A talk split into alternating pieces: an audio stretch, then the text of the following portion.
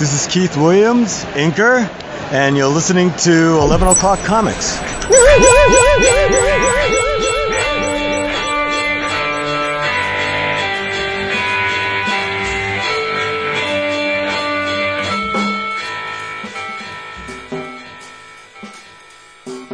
Smooth. Yeah, it was like didn't need 20 takes like last week. Or the week before. Oh, was that the week before? No, it Oh, was, we it was did- twice in a row. It was, Oh, it yeah. was yeah, Double header. it was good. Yeah, it was good. That's what it was. As as Good. As, see, drink Diet Coke more often. That's I'll get it right all in one. The um, as as as crappy as this week's been for, for my friends, and actually we, we got some pretty shitty news today, so it hasn't been aces, but um, there's there was a, a, an absolute bright spot earlier in the week, and and it involves um, it's another reminder of of what a great job we did, a great choice we made in in moving here. That's good. And Yeah. our listeners made a real good choice in picking us, right? Because this is 11 o'clock comics, episode 682. And I'm Vince B. You are Vince B. It's so great to hear your voice, and I am David A. Price. I can vouch for that because I am Abed Nadir. You're a futon, Nadir. No, you're not a bed, Nadir. You're Jason Wood, everybody. Together again. Look at this. We just left you, but we're back. That's how we do. And this episode, as always, is sponsored by Discount Comic Book Service, dcbservice.com. Get your books, get them fast, get them delivered right to your door for a portion, a mere fraction of what everybody else is paying. We're in limbo. The specials are not up. But rest assured, you know the drill. They will be deeply discounted and there will be a lot of them. And if my first two passes through the previews are any indication, it's going to be a huge month for me. Oh, nice. Massive month. Yeah. Of collected editions. Or, Yeah. or, um, I see, I don't know if they're all collected editions. because- Translations, of Yeah, yeah. yeah, yeah. You're I'm telling you, Ablaze is coming out guns blazing. guns blazing. Yeah. Yeah. Guns Um, blazing. there's one I forget the name of it, but they likened it to a. The, the artist is Filipino, and they likened it to the art of the Filipino invasion of the '70s. And I look at it, I'm like, Oh. "You are so right." Yeah, and checked it off. Boom. I don't use post-it notes because that's a waste of paper. Big, sh- big sharpie. But anyway, anything in the previews catalog is available to you if you go to Discount Comic Book Service, dcbservice.com. Circle them in your previews, or better yet, go on the site and browse their listings. They have listings for everything in the previews catalog. You click on it, there's a little shopping cart, you click on it and you get it. It's that easy. Buying a chimichanga at Taco Bell is much more difficult than ordering from Discount Comic Book Service. Take your word for it. Yeah, Yeah. I- uh, sure. Strange. Do Uh, they even have chimichangas? comparison, there? but I don't know. I don't, don't tell me you don't like Taco Bell. No, I have no problem with Taco Bell if if if, if I'm drunk and, and starving and kidnapped. But I'm saying if if it's So many rules. Um, what is that? He's got the window more open fucking again. fireworks. No, but it's not Oh, open. Christ, the window is not again? fucking open. How? Well, then you got That- paper thin walls. Oh shit! They're right outside my window. Holy shit! They're they're in the apartment building above us. Hmm. Um, the uh, they look great out the window. But yeah, no, I think Cuomo made them uh, legal now. But in any event, I don't even know if if chimichangas are on the menu at Taco Bell. Is what I'm saying. No, fireworks should be illegal. It's another way of weeding out the undesirables. Right? I dis I I don't. I I can enjoy fireworks in the proper setting. I don't need rando neighbors letting them off, or just just because it's a fucking Thursday at like you know seven thirty at night. I, I don't I don't get it. I've seen people hold M80s in their hands till the last possible second. And I'm like, I don't live that close to the edge. Like, when, you were kids, did y'all ever spend money on fireworks? Well, they were illegal in Jersey. Uh, they became legal like a year ago. So Well, they were illegal in Pennsylvania too, but nah, well, Yeah. they've been legal in Pennsylvania for a long time because we used to cross the border when we were in. I'm talking about when I was a kid. Well, they're, Yeah. I mean, bottle rockets. We we we throw them in the bud cans and, and light them that way. In the, I mean- the summers, but It's in the summer months. All my friends, leading up to summer, all my friends would save their money I got $60. I'm going to spend it all on fireworks. I was like, what? Do you know how many comic books I could buy for $60? you're, you're throwing money away. I still have my comics. They don't have their fireworks anymore. Who won? This guy. That's all I'm to say. This Word guy. up. Yep. I got my Ross Andru's Spider-Mans and they have scars. I think I made out the better of that deal. Absolutely. Yeah. Yes. So let's talk about some comic books. Why, do we read those? Oh, yeah. I hope we did. It was going to be a real short episode. If not, Eh. That's funny. oh my goodness. Well, I made uh, a very concerted effort to read things that would relieve me of reality this week. I wanted escapist fantasy. I wanted s- lighthearted, eh, se- semi-lighthearted. What passes for lighthearted for me, I guess. I, I didn't want a whole lot of baggage because I just wanted to enjoy myself. And I think I made two wise choices. Oh, nice. Okay. Yeah. Yeah. All right, bring it. Okay. I don't like to go first, but I guess I will. That's strange. I don't Right. like to go first. Um, Ah. this is yet to be published. It's coming out this month from Magnetic. It was written and illustrated by Captain Artiles, and that's Ah, a, yes. that's a surname. Uh, his name is Julian Cittadino. It's a 208 page paperback for 20 bucks, and it's called Gunland. Yes. Have uh, you seen it? I've I've se- I had it in um I had it in my basket when I was placing my order uh, a couple months ago. It did not make it because I found out it's it's um I didn't know how many volumes Magnetic was was um importing it into, so I just figured I was going to wait until I knew and and and work on getting them later. I didn't I didn't want to get in the first volume find out it's a cliffhanger. I didn't know when the others were coming, so um but I am dying to hear about it because it looks absolutely fantastic. Yeah. I don't know whether this was released in single issues or not because the first time I I saw it was in collected edition form. What was it, two months ago in the previews? And I saw the art and I'm like, okay, this will be mine. But there's a digital version out there that's not the entire book. It's just a teaser. And, um, so that's what I want to talk about. I won't go into the entire book because that's not really fair. The damn thing's not even out yet. Right. Uh, it's. I, I want to call it a western. I also wanted to call it a sci-fi uh, adventure story. Uh, it's part fantasy, part cyberpunk. It's it's a really crazy book. Um, the Doolin clan is central to the plot. They're a family of outlaws. They're brothers.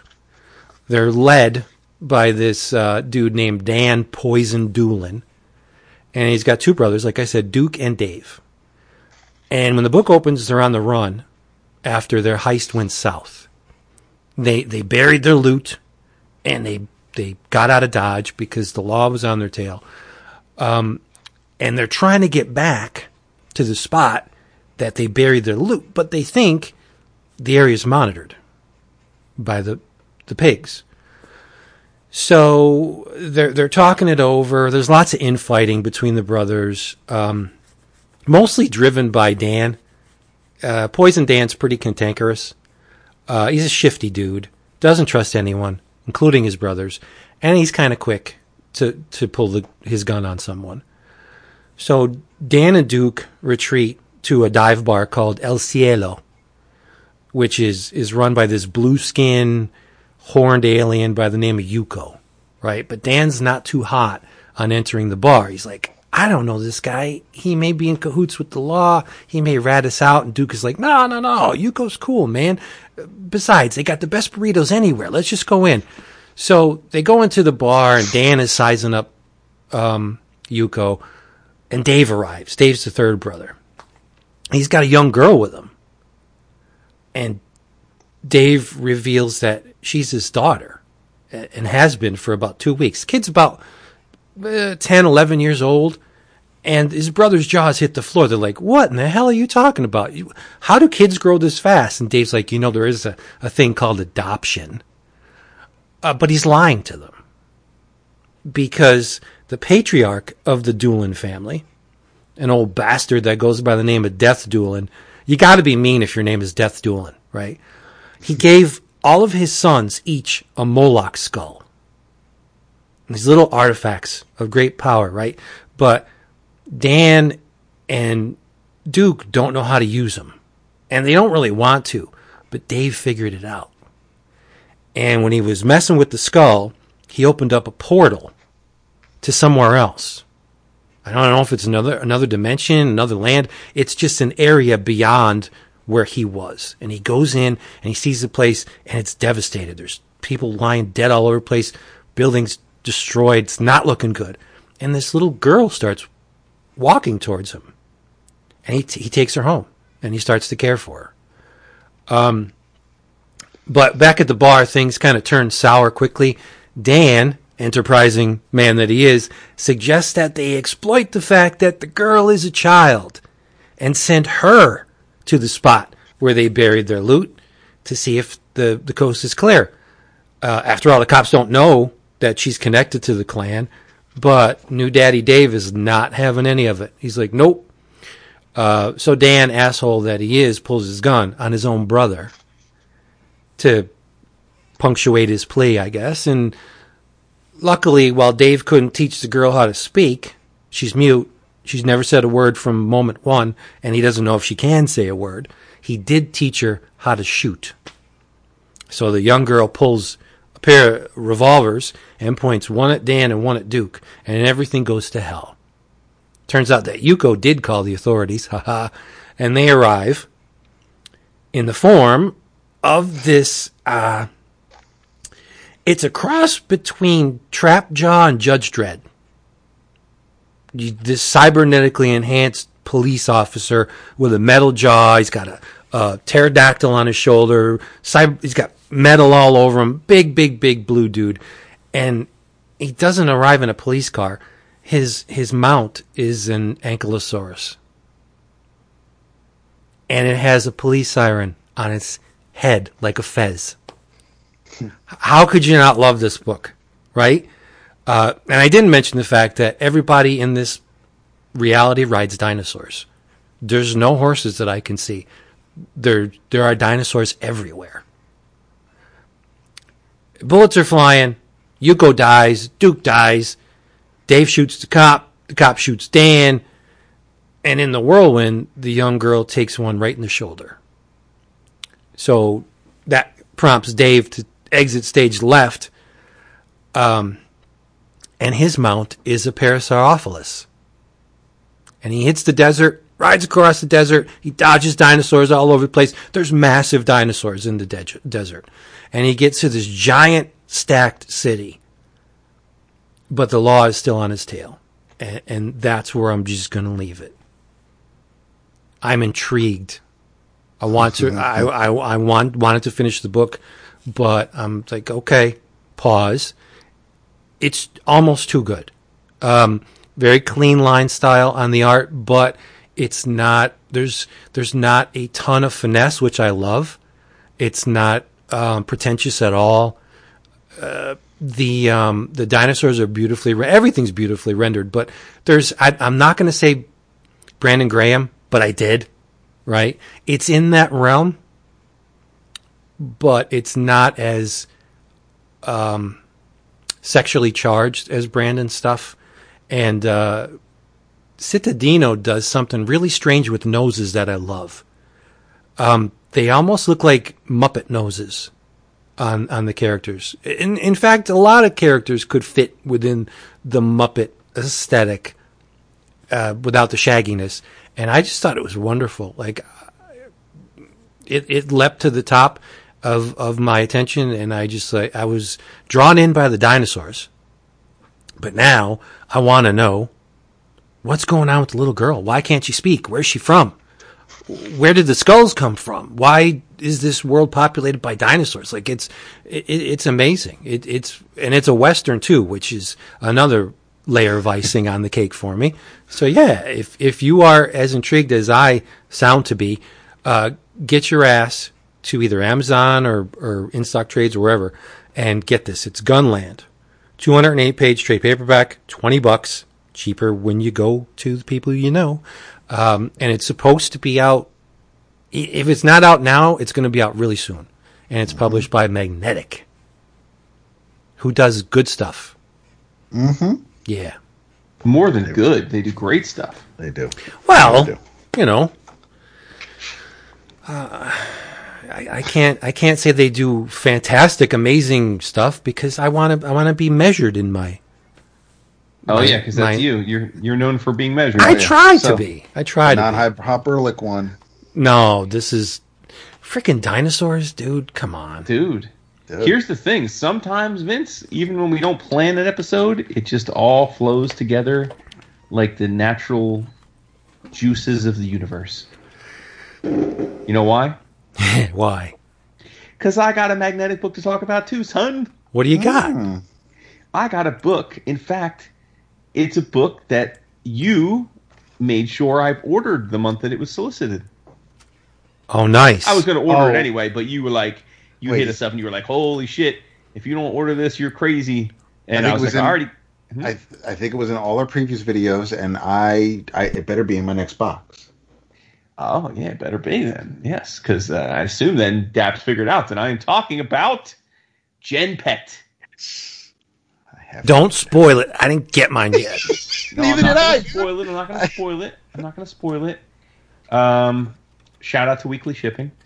Um, this is magnetic. Uh, it is um, uh, originally from Fran- France. Uh, from um, it was called uh, Gen Pet Volume One, Nat and Nico, and uh, it was written by Damien. I think it's Damien because like there's a little squiggle over the A, the second A. Uh, illustrated by Alex Fuentes. And Vince, when you told us to make sure we ordered this, you were just gushing, understandably, about the art. Hell yeah. Yeah. Uh, and it is, first of all, Magnetic always does a great job with their packaging, but this book is extra special. Rounded corners, huge fan of that. Our business cards at my office are rounded corners. Love the aesthetic there. Um, spot varnish on the front. I love that. Raised lettering, spot varnish. Uh, really tightly bound. And the book is glossy. It is glossy. The inside, it's like every page just like shines at you. And I was trying to think about how to describe the art to folks that maybe aren't aware uh, of this book yet. And it reminds me of if the cartooning team who did Gumball was tasked with telling a science fiction story. Uh, my dogs agree. Um, and since y'all haven't read it yet, I won't get into the to the meat of it. But but the premise, and this is straight from the solicit, so no spoilers here. Uh, the year is 2036. Uh, the ultimate toy for rich kids is the Gen Pet, a genetically modified animal custom made to suit one's personal design. And uh, for young Nat, he just got one of his own named Nico. It's his future best buddy, but his dad had one additional design element in mind. The Gen Pet had to be able to protect Nat from imminent danger. Um, and uh, yeah, so this the book starts off in China, where the Gen Pet facilities are, and then they go back to New York, where the dad is uh, taking over as the uh, head of the New York Knicks. Oddly enough, um, but he's got a, a shady past, and we quickly understand why it was important for Dad that the Gen Pet have uh, some defensive capabilities. And then hijinks ensue. It's a high adventure book, uh, you know, perfect kind of book for uh, like Spielberg back in the '80s to tell you got a you got a, a pair of young heroes uh, and their sidekick, in this case the Gen Pet, uh, trying to uh, ward off ne'er do wells. And I thought it was beautiful, uh, such unique artwork. I thought that the the glossy finish and the bright, I mean, it's really bright color palette, just distinctive, solid color. Um, every every panel is just laden with detail. Uh, I just adored it. I know you guys are gonna love it, so we can revisit it plot wise when you all uh, get your copy. But but huge thumbs up, and for those of you that didn't heed our three videos imploring you to add this to your list uh, for whatever reason. If you didn't because of budget or you just forgot anyway, rectify that because you're going to want to because it's freaking amazing. Magnetic is amazing, um, but but this is uh, this may be one of the better magnetic books in a long time. Uh, talking about budget, I mean the thing is uh, retails for sixteen ninety nine, and I do believe we got it for half price. Yeah. Yeah, Well, probably forty percent. or or close to it. Yeah, Yeah. and for 100 and like 10, 12 pages, that's a really good deal. Yeah, it's no, it's great. It's to read it in one sitting. Um, very, very surface level plot. It, it's it's exactly what it sets out to be, uh, but it's very well executed and it's a visual extravaganza. And there's a lot of heart to it. Yeah. You're definitely rooting for for that Nico. Well, the real hook for me, aside from the great drawing, the um, wonderful color palette, was the design of the Gen Pet itself. Yes. I think it looks phenomenal. It looks like a cross between a gin and something from a, a you know 1930s cartoon. I, I had to have it, and I follow both uh, the artist and the writer on the socials. And I mean, Oh, nice. Yeah, these guys are great. Uh, I, I'd love to see them sending out production drawings and, and sneak peeks and the, my enthusiasm has been ramping for this book and now it's in my next box so cannot wait Absolutely. You guys are both gonna love it. Love it. Great. we got to do it some justice For sure. Yeah, yeah, yeah. Uh, well, I guess we might as well now put uh, Magnetic Palooza on the uh, show notes. Oh! Unbelievable, inconceivable. Completely unplanned, 100%. we did not talk about this. We I no, we no did not. y'all were talking about this. Because I put my list up like four minutes before, a minute before the show started. So um, there was nothing um, to discuss amongst ourselves. But this is something that uh, I kept seeing in previews the, the, the issues solicited, and um, and I had missed the first issue, so I was just like, well, then I, maybe I'll just eventually find it at a um, at a convention. But uh, came across an online retailer who had it for half off, so I figured, well, no time. The stars definitely aligned now. Um, this is from an author, a writer who we're familiar with, and an artist who is on a project that I backed today on Kickstarter, uh, which we can discuss later. But uh, this is Ghost Money, Death in Dubai, by uh, Thierry Smolderen and Dominique Bertail. And um, the art is what always grabbed me on the preview pages uh, in the catalog, and and the story is is set in the near the near future. I mean, it's it, it takes place in 2025, but um, there are some aspects of the story that there, there's some things there's some technological advancements that uh, we are a little bit more than four years away from. Um, so the I was I like Vince. I was hoping for something a little light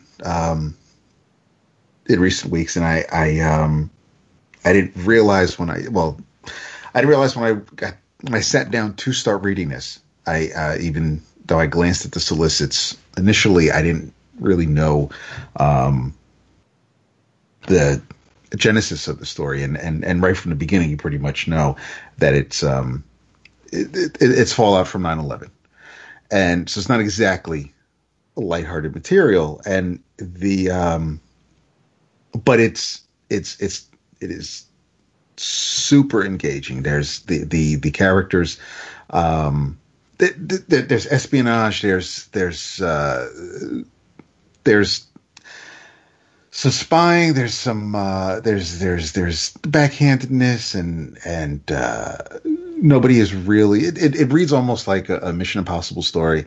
The um the the the main character we're introduced to is, is a young woman named lindsay she lives uh she lives in england with her father um and there is a uh there's a protest that uh gets a little gets a little hairy and um lindsay gets caught up in the mob, and and she's uh, she's rescued by a woman um, in a nearby building, uh, like a brownstone, and, and and pulls her in through the window. Her name is um, is Chamza, and Chamza and Lindsay become good friends, and and uh, Chamza is extremely um, wealthy.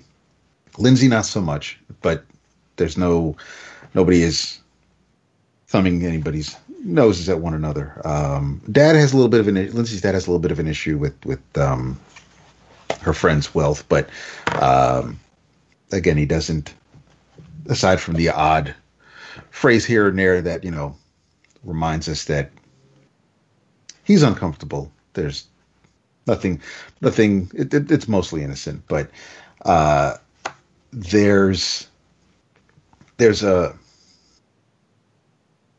not a, not a conspiracy really, but there's there's there's there are people who are trying to find out where Chamza's wealth comes from or came from, uh, because her father is president of their country, but he she's living well beyond what he'd be able to afford, and he doesn't know that because he doesn't he doesn't visit her in London, so he just thinks she she she lives modestly.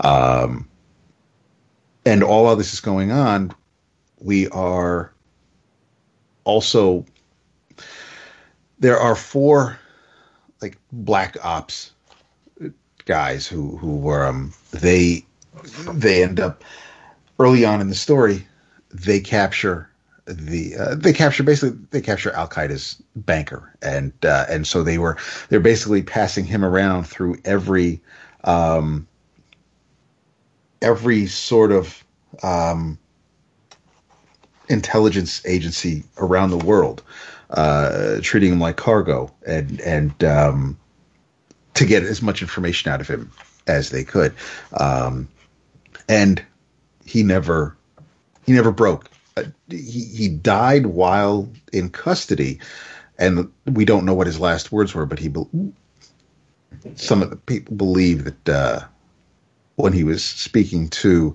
the uh, the psychologist, um, it was basically things he knew that uh, that would have let them know whether or not this was off or not. But um, turns out that we're we're told that um, mother was having an affair with that Al Qaeda banker, and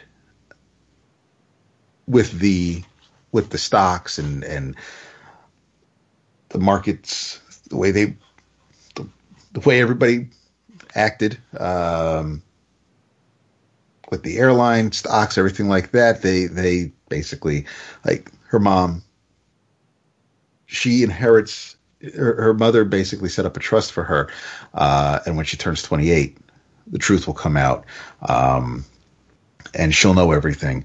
And her father is aware of this as well. But and and her father thought that uh, Chamza was his daughter, and and uh, he his uh, his his his girl Friday ends up uh, getting some hair from Chamza, and, and, and of course they do the whole DNA test, and turns out that uh, maybe it's not his daughter. But the art, Dominique's art is is fantastic, and I, I, I touched on this briefly with Vince earlier. I think I the the dimensions are very similar to as far as a traditional comic book page, but I believe I believe the the, the physical um, dimensions of the original story may have been a little larger because as as as I, love Dominique's art and and my man can draw the female form and and uh, the architecture and and the vehicles. I mean, always no joke, but there are a lot of panels on some of these pages, and the panels are because they are packed with detail. Um, and in some cases they're a little small. The, the book took me a little longer than it probably should have because I was doing a lot of squinting. I was just really trying to see everything I could because there are there are some figure works where you're not sure if, if someone is carrying something or if, if, if they're just maybe scratching their shoulder. There's just there's little things that because the, the work is so detailed, uh, and and I'm trying to see everything. I want to make sure that I'm seeing everything uh, as I should. But it it's um it is it's it's not a small it's it's it's not a thin hardcover. Uh, it's it's close to 300 pages. Um, it was it looks like it was a seven issue series, and the um, it reads really well as as a collection. Uh, it's it's again it, it it's not it's it's more it's more of a traditional American sized hardcover for magnetic than than than things in the past like like Sea of Love or um, Sound of the World by Heart things like that. We're, we're, we're used to or even Topia which are huge books compared to this as tall as they are. But uh, no th- this was it's like I said it's engaging. I was um, I started and and and I couldn't stop. And and even though it's the story starts off with with some unappealing real world uh, events. They they they go from there and um, kind of get away from it. it it's it's not we're, we're, you're not hit over the head with with the tragedy of that day and and um, and as far as the other characters, the the Black Ops team, there's there's one as the years went on. Um, one of them one of them kind of just goes becomes a hermit and and lives in in a cabin in the woods um, trying to find god. Another one ends up in a psychiatric ward cause turns out that he's just a, a pedophile. Um, so they're all damaged. They're all warped. They're all like nobody is is i mean the dude wears a goddamn confederate flag bandana so i mean as if you didn't as if you needed a visual clue as to the dude being a piece of shit. But the um there's there's just uh it, it, all the characters, I, even even the characters that show up later on in the book that um, nobody's a throwaway character. Everybody everybody serves a purpose. Everybody um, you're introduced to someone, and uh, you may not see them for a handful of pages, and then uh, and and then they'll they'll come into play for whatever reason. Um, the the technology with um, Chalmers it gets in a car accident, and that's from the Black Ops team. They had set that up because then they when she gets to the hospital, um, they do an old switcheroo. They bring her to another hospital, and and she gets um, implants in her eyes, and and so now the Black Ops team can see everything she does because they're trying to get the money. They're trying to get the money that she has, so they're they're they're checking to see when she's going to go to the bank, when she's going to make these deposits or, or, or withdrawals, and so they're trying. They're they're basically watching her life through her eyes, and, and, and so they can get as much information as they can, and how um, if if if Chamsa finds out that people are doing these things to her, it's it's it's all it's all part of the story. But yeah, it was nothing. Nothing seems to be. It, it, everything happens for a reason in this book. Nothing, like I said, nothing is a.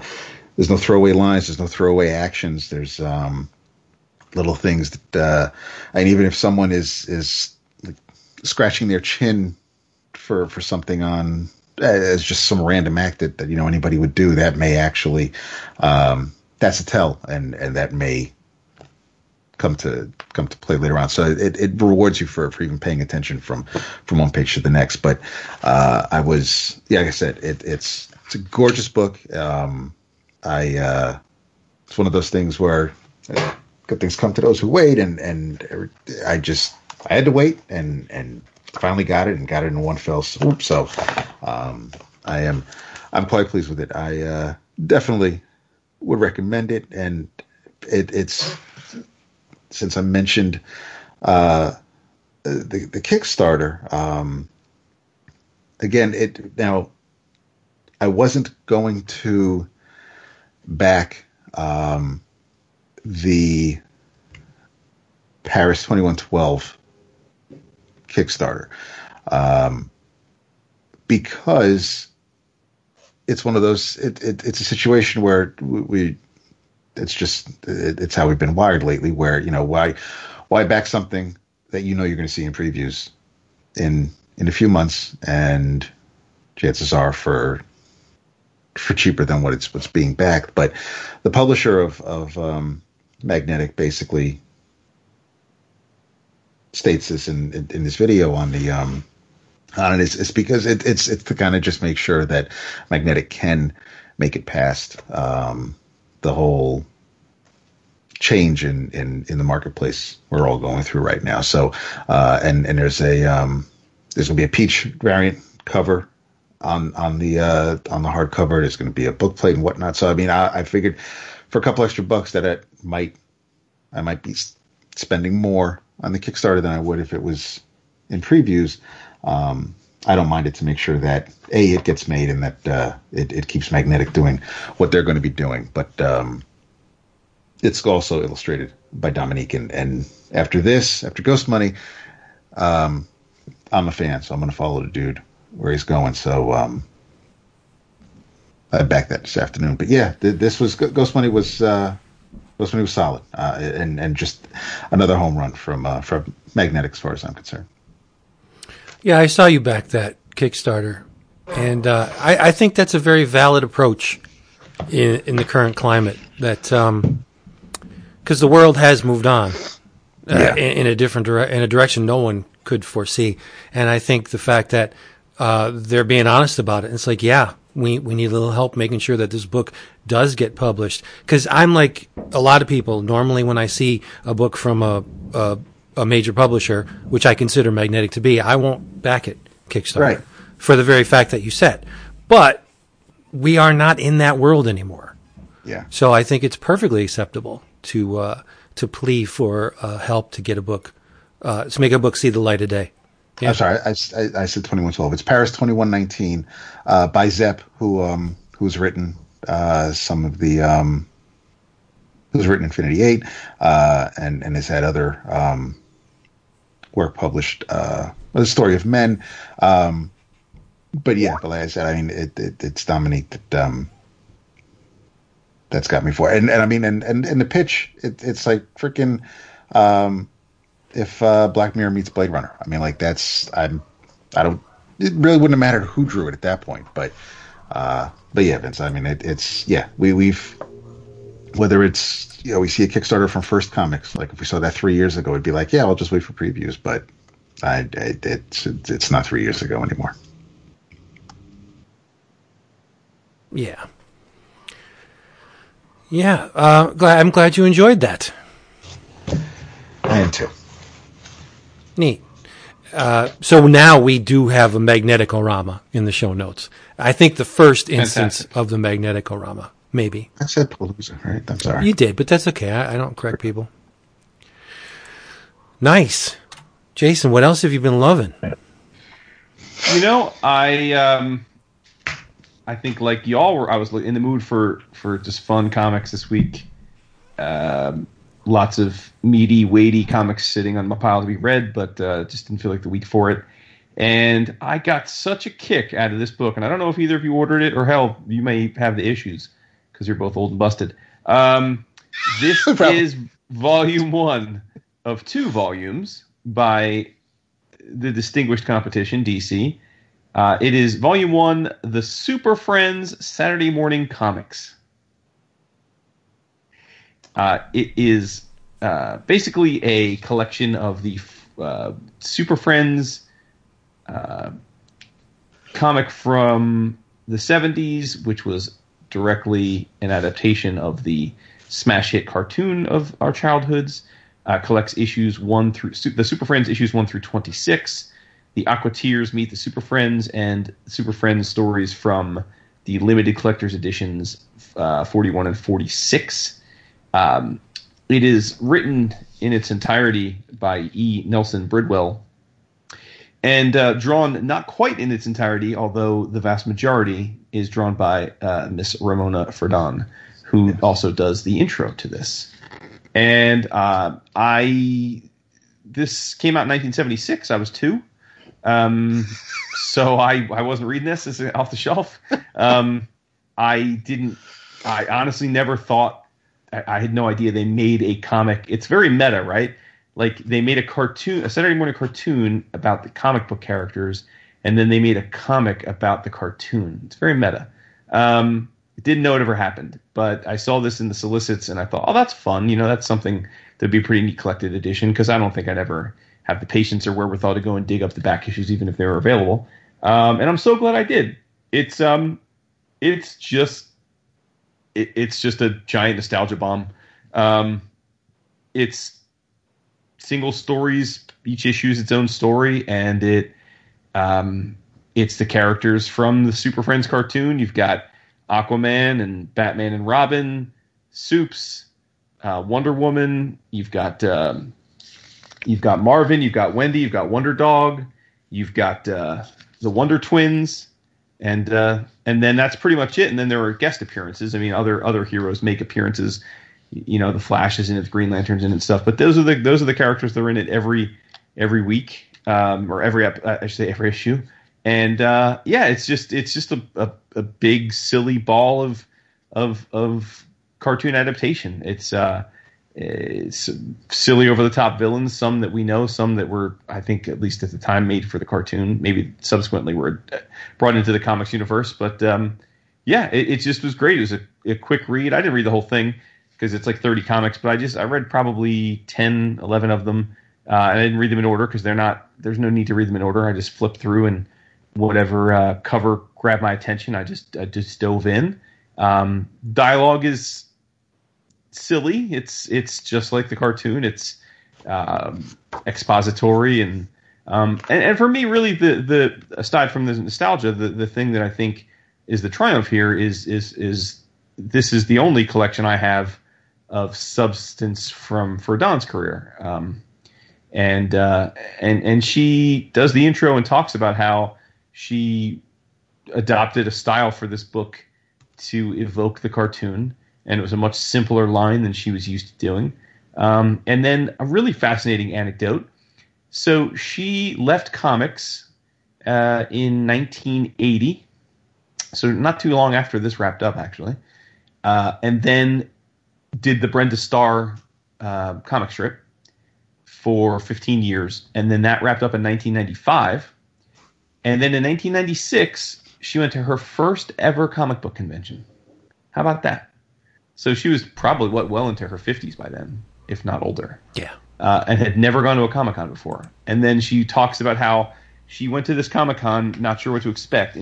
And she was just blown away by the reception she got and how many people remembered and loved her work because she wasn't sure anyone would even know who she was. And uh, yeah, and she speaks fondly of this. She said that um, that almost all of the editors she ever worked with in her career were way more interested in plot and story and writing than they were the art. And she said, um, and and the same was true of, of this that uh, Nelson Bridwell was very much um, all about the the story and and really never gave her feedback or or good or bad like about about her work. Um, but she assumed it because of the time that uh, since she wasn't getting any complaints, she must be doing a good job. And uh, yeah, so it's it's a terrific little collection of of a little niche piece of DC lore that I'm sure even for hardcore DC nerds it probably escaped them, or at least it wasn't a high priority. So um, you know, it's its own thing. It's out of continuity, needless to say. And uh, there will be a second volume, at least supposedly. Um, now it's a bit pricey. Um, it's it's the size of like a it's basically the size of a of a hard hardcover novel. Um, let me see if there's. I don't think that I couldn't find a page count. Let me see. Oh wait, so a little more than 500 pages. So a little more than 500 pages, and uh, it um, it its cover price is 69.99. So like that's kind of, kind of standard for one of the smaller size omniboo, right? Um, so, but I think I paid 50% off. So 35 bucks. So it's pretty dope stuff. Did you guys read it this ever? Have you seen it? Do you own any of it? I have the singles. Yeah. I figured. But um True Confessions, I was never a fan of the cartoon. Probably a little you were just a little off with the age, right? Uh it came out in what, 76? Yeah, yeah, uh 70 I think 70 yeah, 76, yeah. So I was um 11, 12. Yeah. So that would have been well. yeah, been I'm fun. I'm just not a fan of the Wonder Twins because. and, and, what about Wendy and Marvin? I I saw them as like uh, sacrilege because they weren't in the comics. Like, who are these kids? Mm. Why? Obviously, they were created for the cartoon, but it just yeah. didn't. The whole thing just rubbed me the wrong way. I didn't even. I, I, don't. I'll be honest. I didn't even watch it very often. Oh, it is a little overwhelming at parts when Wendy, Marvin, Wonder Dog Zan, Zana, and and Gleek are all in it together. Like I'm like that's a lot of non-continuity heroes. like Yeah. you know, but uh, no, I loved it. I thought it was. I really liked the nostalgia, and it was nice to see Fradon's work collected. In Oh, you can't go wrong with Ramona ever. Mm-hmm. You need to get the Aquaman stuff. Yeah. No, I know. Yeah, I know. I'm sure there's um, what's the D- the DC version of not the Masterworks, but the um, Showcase. Yeah. I'm sure. I'm sure there's showcases of her stuff. Oh yeah, yeah. yeah. The, Plus, uh, there's uh, I believe in the last month's previews there was a Ramona Aquaman book, uh, hardcover. Oh, is that right? Yeah. Okay. the um, there were the, the Super Friends was one of the books I would randomly find in those bags of uh, of comics from from the flea market that my aunt would give me. So I I, I wasn't I don't had I had them. I, I had a couple of issues here and there from from later in the series, um, and I guess based on the page count and and and the the stories, the the the issues that are in this collection, I'm guessing the Global Guardian backups aren't in the collection, and and I as fun Yeah, as the correct. Super Friends um, front stories were, the backup stories of the Global Guardians. That's that was fun for me because that's where we first meet Green Fury and, and Ice Maiden, who eventually become Fire and Ice under Giffen Oh, and neat. DeMatteis's um, Justice League. But because and and yeah, I mean, the Global Guardians were basically it. It, it was like it, it was just as though it was like when you were reading Contest of Champions, and here comes um, Sabra and, and and all these other characters from other countries that we never heard of before. But but Marvel's going to let you know that you know, yeah, there, there are other countries. Um, so uh, Global Guardians was neat, and again, it was one of those. But back then, DC always had backup stories, whether it was Airwave and Green Lantern or backup stories in in uh, in anything. But uh, but yeah, I I I read some, but uh, but yeah, as far as having a run or reading consecutive issues, not not so much. I think it's also the fact that I was a Marvel kid. Sure. Yeah. Well, I mean, this wouldn't have been. This would have been far away from my wheelhouse, but It's a lot of pages, though. Yeah, it is. Good stuff. Yep. I think Ramona's has gained much, much appreciation for her art over the years. It seems I like, mean, subsequent to yeah, it seems Yeah. by the fan uh, community. It, it just seems like she's one of those names where um, you drop it and everybody just oohs and ahs. And I, I'm not entirely sure, but probably because I didn't pay attention back in the day, whether that was the case. So. Yeah, I agree. It seems like she's gotten more recognition uh, after her career was, was over. Yeah. Just, ba- I mean, there there are names that I know for a fact back in the day did not garner much acclaim. You, if you, if you said Frank Robbins when I Yeah. was in my early to mid teens, you know, people would be like, "Oh my God, he's horrible." But now I look at the guy with reverence. I think he's incredible, and a lot. uh, there's a lot of people that do that. Um, not so much for George Tuska, but he was another one of those names where it was like, Yeah. "Whoa, back up." yeah, I, and I dug the quirky heroes in this. You know, I mean, there were like, like there was Tuatara and like Jack O' Lantern, not you know, not to be confused with the the Marvel version, and um, like the Tasmanian Devil, and Yeah, yeah, it was cool. Yeah, Like the I, villain- you know, I like this the C list, D list characters. well, you do love your hot move, so that's perfect. Exactly. Yeah. Love the Serpent Society. So that's Did a little Keith Pollard shout out on the on the site last week. Of course you did. Love Keith. Yeah. It's good stuff. Yep. Speaking of a hot Ohio. Yes, indeed. There's a uh, s- uh, pastiche on the OHOTMU in uh, that book that just came out from Image. Uh, what's it? All American Comics. Yeah. All. Yep. Yeah, there's a faux OHOTMU page. Uh, no, there's a faux Who's Who in the DC Universe page. which triggered my memory when you said Ohio, when I said Ohio. Yeah. Triggered. Yep. Everything old is new again. Mm-hmm. Tis true. Yep. Uh, I want to know what you guys think of the uh, the news today. What's your opinion? Oh boy. What news are we talking about? that uh, Marvel's got the Alien and Predator franchise. Oh, oh, yeah. Well, I mean, two things. One, my first my first thought was, well, we know what Jason Aaron's going to do next. uh, it seems to be it's required, right? He he Yeah. he he let off their Star Wars. He let off Conan. I assume he'll do these.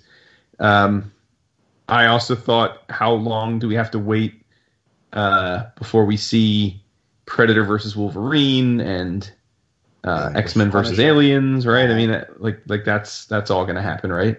I mean, like in short order, I assume. I would expect it to. By Marvel, yeah. Yep. Yeah, uh, and Well, then Predator will be third, there for and, the and this, Avengers. that's true. Third, this may sound harsh, but uh, I, I beyond those little those little minor curiosities that uh, that flowed into my brain for a few split seconds, I, I didn't care otherwise. I but you know, listen, full disclosure, I, this is not a surprise to anyone that's listened to the show for a long time. I, I am not a um, prolific reader of uh, Predator or Alien comics uh, from Dark Horse, so I think they've done very good things with both properties at uh, Dark Horse. So much mm-hmm. so that it, it clouds my judgment.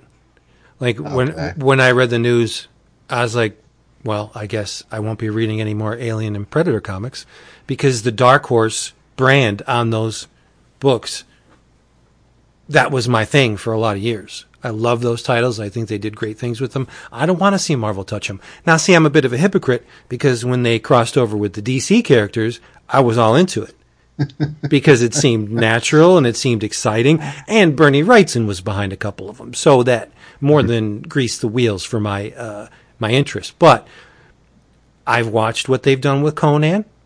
I thought it was kind of neat that he appeared in the Savage Avengers initially, but I think um, I think the the sheen has has worn off that bowling ball for me, where um, initially it started great.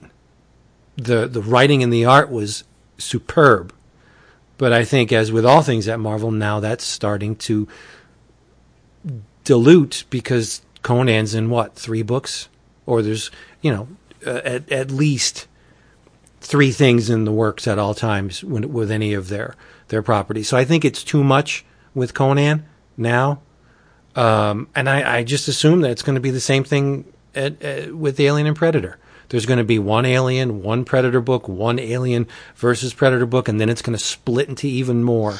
And you're going to see these characters running around all over the place in the Marvel universe. You can't have aliens in the Marvel universe. It it does not compute. well, they already have them called the Brood, but Well, besides that, I don't. Well, you can. I mean, uh, like you, you, you can. I mean, there's a trillion Marvel alien species. There's no reason they can't have the aliens in there. But uh, it's just a question of will it be Just compelling done well. stories? Right. Yeah. And and listen, I mean, I mean, you know, I, I I'm reminded of, of the Star Wars. I mean, uh, now of course Marvel had the Star Wars initially, and then Dark Horse had it forever, and then they got it back. And, and uh, admittedly, I haven't read a ton of it in recent years, but but every every bit of it that I did read was high quality. oh yeah. Well, stuff. I mean, most of it. Yeah, there were some. Well, I'm just saying, generally speaking, they did an excellent job, at least at the beginning, with the with the getting the license back. Um, and I thought that Jason and Mahmud's first 12 issues of the Conan main series were terrific. Well, that's what I'm saying. Yeah, Mahmud Yeah. did a, a career high job on Conan. Yeah, yeah, yeah. So, so I guess what I'm saying is, is I'd be down for what they may have first, but you know, I mean, I personally feel like I've read maybe I don't know two percent of all Alien comics ever written, and yet I feel as though everyone I've read's always been exactly the same. Like they've always been either a remake of one of the films, or an adaptation of one of the scripts, or a very loose homage to those same ideas, which is that they're either on a planet or a ship, and there's alien or aliens that are uh, trying to get them. I mean, it's like like it just doesn't seem like there's a lot there there with the plot, like in terms of of of, of ability to uh, stretch one's creative chops. Well, before Prometheus, the main antagonist to the aliens was humans. That's Yeah. not much of a fight. It, it, can, it, what I'm can, saying, it usually consists of trying to run away uh, and survive. Yeah, But when when you have characters like Superman and Batman encountering aliens, that puts a, a different spin on it. But I I guess I'm just jaded. I don't want to see that in the Marvel universe, I, especially if they become omnipresent, where to the point where if you have a threat as as dire as the the xenomorphs, that's going to consume everything in the Marvel universe. It shouldn't be just oh we're fighting the Brood, the the you know the this new acquisition that's very much like the Brood. We're fighting them for a couple issues. You can't fight the aliens for a couple issues because they're they're vermin. They multiply, they infect, they make more of themselves. That's the whole thing behind the aliens, where it, they have to be public enemy number one in the Marvel universe, or it doesn't work. They have to be a threat too. If there's no threat, it, it's like just like what you said. It's just well, it's just like every other alien thing I've read. Let's try and survive. Their blood is burning through the the hull of the ship. Uh oh, you know it's like, what do you do with something that powerful? Is is Wolverine gonna? Well, we have already seen that in the Brood storyline. So, yeah, Wolverine's probably gonna get impregnated by a, a chest have a bunch of variant covers of, of you know Alien and Predator versions of, of the Marvel yeah. characters. I I mean it, it's I, at first okay. I don't I, I don't follow the whole market share thing. So I, I do know that if if you go into a comic shop, you're going to see shops with more Marvel and DC than some of the other publishers. But um, uh, one of my first thoughts was that now maybe more people will be aware of uh, or will have eyes on Alien and, and, and Predator books for shops that tend to lean heavy on Marvel. Um, I'm not, it, and yeah, whether or not they they tend to oversaturate the market with any good idea, um, Marvel Zombies or anything like that. It, it there's you know, history indicates that that's the case, but that doesn't mean some stories or one particular story may not well could float someone's boat. And and it, if it's not a story that I dig but someone else does then hey then, then then maybe that's that's all it takes for them to hopefully you know it's just like the mythical readers that are going to go to a comic shop after seeing an X-Men movie. But it it's I if if it's I'm trying to focus and and just think of the positives. If it's it, if if it's a way for for people like um, Jason Aaron and Al Ewing uh, to write Aliens and, and Predator finally, then okay, great. You know, we'll see what they can do. Um, as far as what they'll do when they go up against Captain America or the Fantastic Four, I'm not. I, I'm, I'm I'm not going. I'm. I'm just like I. I'm, I'm told I shouldn't stress things that haven't happened yet when it comes to shit that affects me personally. That I'm. It's the same thing. I'm not. I'm not going to wonder about what'll happen if it's it becomes Predator versus Conan. If, if it happens, we'll chuckle. Great. Okay. If it's a cool story, if it's drawn by someone we adore, maybe we'll check it out. But I, that that's not. Uh, the thought of that being a thing isn't isn't moving the needle for me. I just want to give Mike Richardson a hug I because because he's I having sure a don't. he's having No, a yeah, shit a shit year. I think this is karma. So, Why for especially him? after especially after the tweets Why? I read yesterday For about him. Mike's brother. Well, I was going to finish it for him of uh, like shielding Scott Allie in in Partly Yeah. that, but Yeah. also his his brother seems to be uh, a a um a, a, a verbal abuser, a racist. Um, works for the company as well, so it's not like shit isn't known. So it's I just think that this is. I'm sure the people at, at Fox are like, yeah, we. I mean, they, they may not care about whatever back office politics are happening. That they're just this is their license, this is their property. But I, I I'm with Jason in this case. This is I'm I'm I don't. I'm, I'm not shedding any tears for Mike Richardson. Well, I'd be lying if I said that through Mike Richardson, he didn't provide me with decades of, of wonderful you can say the same thing about Stan. We're, I'm, I'm not Right, but I'm not gonna- I'm not gonna- that. This gets back to the yeah I, that, but that I guess for me it's different. This is kind of an, a, a tangent to something we keep talking about lately, which is the art, art and the artist. I mean, I, I, uh, I think I said it last time we talked about this. Like Michael Jackson still put out fucking amazing music for a long time, but that doesn't mean that I don't seriously think there was a good chance he was a pedophile. I mean, I, like they're not they're not mutually exclusive. Right. Uh, so I, I think Mi- I, I, I haven't heard anything that would suggest Mike himself is a creep. So I'm Right. not like actively wishing ill will on him, but like business is business, man. Like, dude had decades with a lot of these properties. I'm presuming he hopefully will bank some of that. But uh, I, I guess the more interesting thing for me on this is why does Marvel want them? Like in a, at a time when we're all wondering if Marvel and DC's higher ups at their big corporate parents are even questioning the viability of comics uh, as a as an art form. Uh, what what is Marvel got planned for? Like, what- wh- why are they this- acquiring them? that- does I- doesn't Fox own both properties, and isn't isn't there a connection with Fox and Disney? I well, I guess yeah. I mean, I, is that what you think? Why they're just trying to consolidate all the properties? I guess that makes I think- sense. Yeah, I do. I, that that's. I mean, I I don't. I, if they were going to, I mean, just like Star Wars when when they pulled out of of, of Dark Horse and and landed back at Marvel, it's because I is just keeping it under. Even though they end up licensing some of the, they end up licensing their Marvel characters in Star Wars to, to IDW for some stories, but I I think it's just it's the same reason why you'd see. Um, yeah, I- you are right. Yeah, Alien and Predator are both owned. Well, were owned by 20th Century, which is Fox. Prior to so they're owned by Disney now. The weird thing is though is like Disney is so against making movies like this though. Yeah, yeah. I, I'm Right, like they're, now- they're even shelving Deadpool. I mean, the Deadpool three is pretty much dead because they don't want to make it.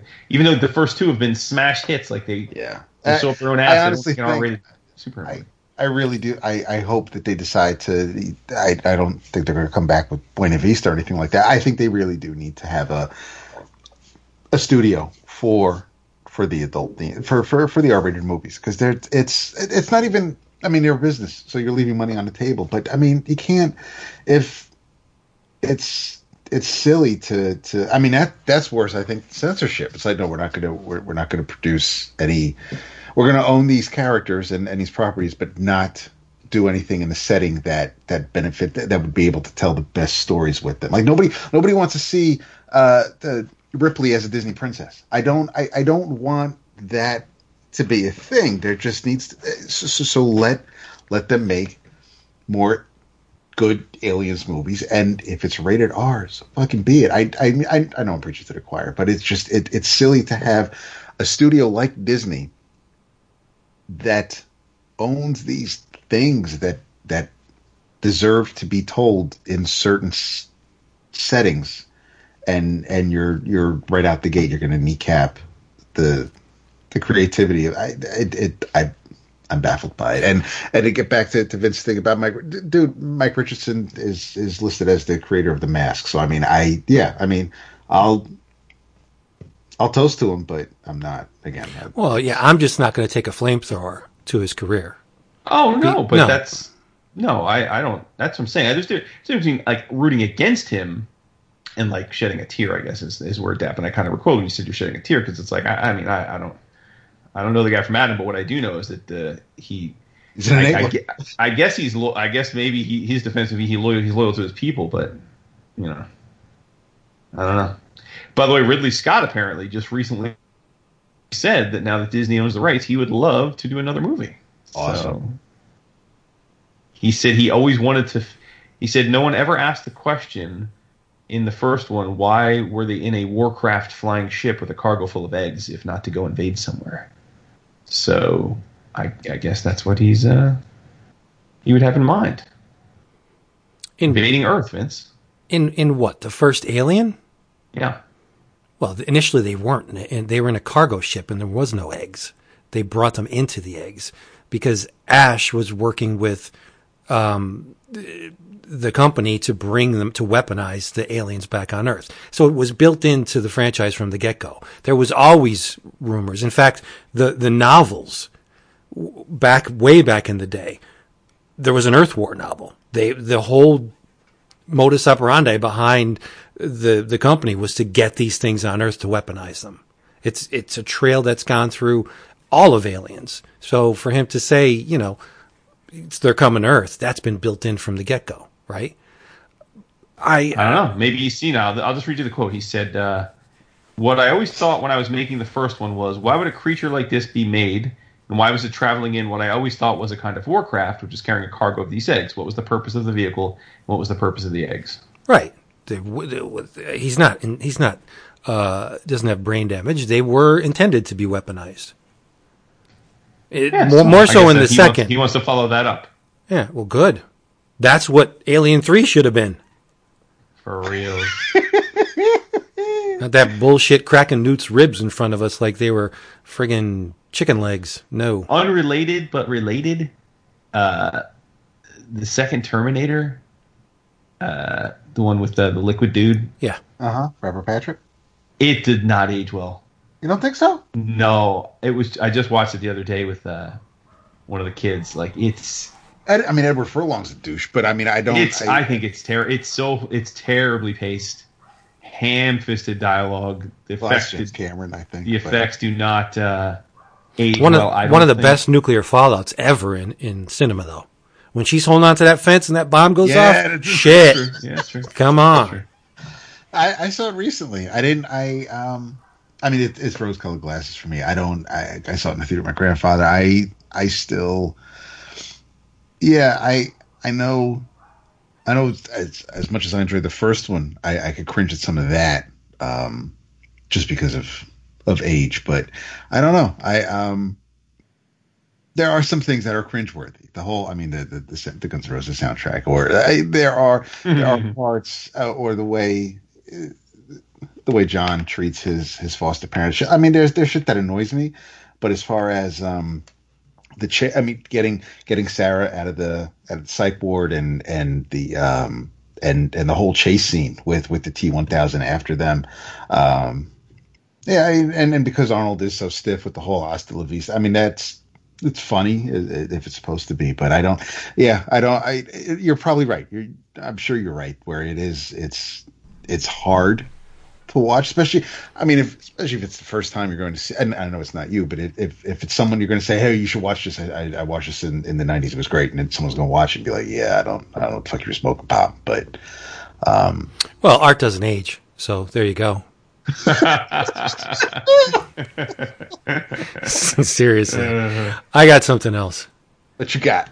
Um, totally unexpected, and probably uh, you'll get a, a a wry chuckle out of me reading something like this. But it looked good to me at the time, so I jumped into it, and I was rewarded because I thought it was pretty damn good.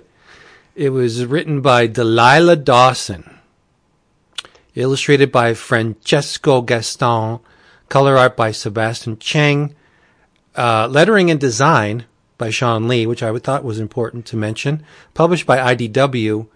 It's called Star Pig. Either of you uh, check this out? No, can't say that I have. It's not about my wife. It's about a tardigrade. Do you know what a tardigrade is? Yes, because I watched Star Trek Discovery, but I, Ye- I knew it before that. But yeah, Yeah, it's a it's a moss piglet, or what do they call them? Uh, water bears, multi-armed. Whether in in our reality they're semi-microscopic creatures. They have no eyes with the big um, round mouth thing. Looks like a s- suction. They're they're not attractive creatures, right? Beautifully rendered by Cliff Chiang in Paper Girls, by the way. Right. It opens with a bunch of teens on a, uh, what looks to be like a very small starship, and they're heading to space camp. All the teens within this this uh, vessel are very intelligent, super super nerdy. They're they're the uh, intelligentsia, whatever, and they're going to this space camp for you know enrichment training, whatever. Uh, but they never get there because a, an asteroid or space debris, something hits the ship, cracks it in half. All of the uh, passengers, uh, they die. It's not a feel good beginning, uh, except one. Uh, a young lady named Vess Singh Rodriguez. And she gets sucked out into the vacuum of space because she did not have her seatbelt on. She was she had her little music player in her ears and she was thinking of something else. She wasn't listening to the captain saying, Yo, we got some turbulence coming up. You better buckle in. She wasn't listening. She wasn't paying attention. And, um, kid across from her is like pointing to her belt, you know, buckle up, but she doesn't do it. And because she didn't do that, she got sucked out of the ship. Well, it turns out that was a very fortuitous event because outside the ship was this giant pink tardigrade, space tardigrade. And it takes her into his mouth. And in doing so, saves her. He's sentient, but he can't talk. So her life is saved, and she starts to communicate with this tardigrade that can alter its body mass, seemingly at whim. It's giant when they encounter it. Uh, later on in the story, he it shifts down to a size that could um, accompany certain areas that that are de- detailed in the story. But so it, the the tardigrade has uh, um, Vess in its mouth, and up comes uh, another ship, another spaceship, and the tardigrade's like, um, okay, they're pulled into the ship. Turns out that the uh, pilot of said ship is uh, a scavenger, a vulture, and Earth is the cultural nexus of the galaxy. Eh, all the alien races in the galaxy just fawn over Earth pop culture detritus. It is like the nexus. They they think it's the greatest thing, the pinnacle of of evolution. They they find it, Earth artifacts are very very valuable in this universe, especially an actual living breathing Earthling whom no one has encountered before. I find that hard to believe. Uh, behind, before this incident, the pilot of this ship is a sentient spore cloud named Johnny B. Good. If that doesn't tell you his motivations, I don't think anything will. Uh, he's got a cargo hold full of just Earth artifacts. There's a uh, a transformer. There's some My Little Ponies in there, uh, a Commodore computer, an Atari. There's a Mac. What looks like Five Nights at Freddy's, like those animatronic creatures. There's a big boy uh, holding up the hamburger, um, and and she goes. She walks into the room, and she goes, "Whoa!" And he and the this the Johnny B. Good says, "Oh, do you like Keanu Reeves? I have one." He has the corpse of Keanu Reeves in a tube, a, a liquid filled tube that's part of his collection. It's kind of nuts, right? But it turns out that this Johnny B. Good, uh, see, every instance in this book are people exploiting this poor girl. This this sentient spore cloud just wants her as part of his collection. He's going to put her in a freaking tube. So she kind of gets the, the the bead on this thing, and he has this old um, robot butler suit that doesn't work. And she's like, "Oh, I can I can fix that for you. Maybe you can feel what it's like to have arms and legs." And he's like, "Okay, try it out." So she fixes the robot suit, and he goes into it, and she traps him in, in it. She pushes it down, and it, it, it the one uh, shortcoming of this robot suit was like a turtle. Should it ever be placed on its back, it can't get up. It can't there's no way it's getting up. So she has it trapped, and through the miracle of duct tape. Um, but she, in in doing so, things happen, and she hits her head and gets a concussion, and so she needs medical attention. Luckily, there's a star base nearby, and she gets to the star base, and wouldn't you know it, the doctor there, who's never had a real life human being uh, in his uh, presence this Dr. Echozar looks exactly like a human being. So that raises a red flag, right? And th- th- he's around her age, and he just so happens to be a perfect oasis of pretty boy androgyny. He's cute, and she thinks he's cute, and there's an attraction, but the guy has ulterior motives, as does everyone that encounters this poor uh, Vess, except for Theo. That's the tardigrade, and that's the the heart of this book is the relationship that forms between Theo and Vess. It's awesome. There's a lot of jokes based on misuse of language, which is is cute and funny. You know, there's a lot of pulp pulp culture references, Star Wars, of course, and everything that we hold dear. You know, you'll find instances of it in this book, but I thought exploitation aside, it's a it was a fun read. It, it it spirited me away from the stuff that's happening, you know, outside our windows. I thought it was a a, a very innocent, cute buddy picture, uh, the equivalent of a buddy movie, right? Um, the the Vess seems to have um, a genuine affinity for. I mean, it did save his, her life, but they're they're actually friends. Uh, and the design of the creature when when you pair this tardigrade next to a, a, a young human female, it looks neat, right? It, it's like one of these things is not like the other, kind of the the juxtaposition of semi grotesque with the tardigrade and Vess is very fetching, very attractive, very smart. So it's she's not eye candy. Although there's one section where um, she's trying on different uh, clothing, like uh, Victorian and blah blah blah, and it's like a montage. And they use the fact that it's a montage as an inside joke to the reader. Like she'll actually exclaim montage, and then later on in the book, there's another montage. She'll say, you know, another montage. So it's it's like not quite breaking the fourth wall, but a little bit of a nudge and a wink to the to the reader. I thought it was a lot of fun.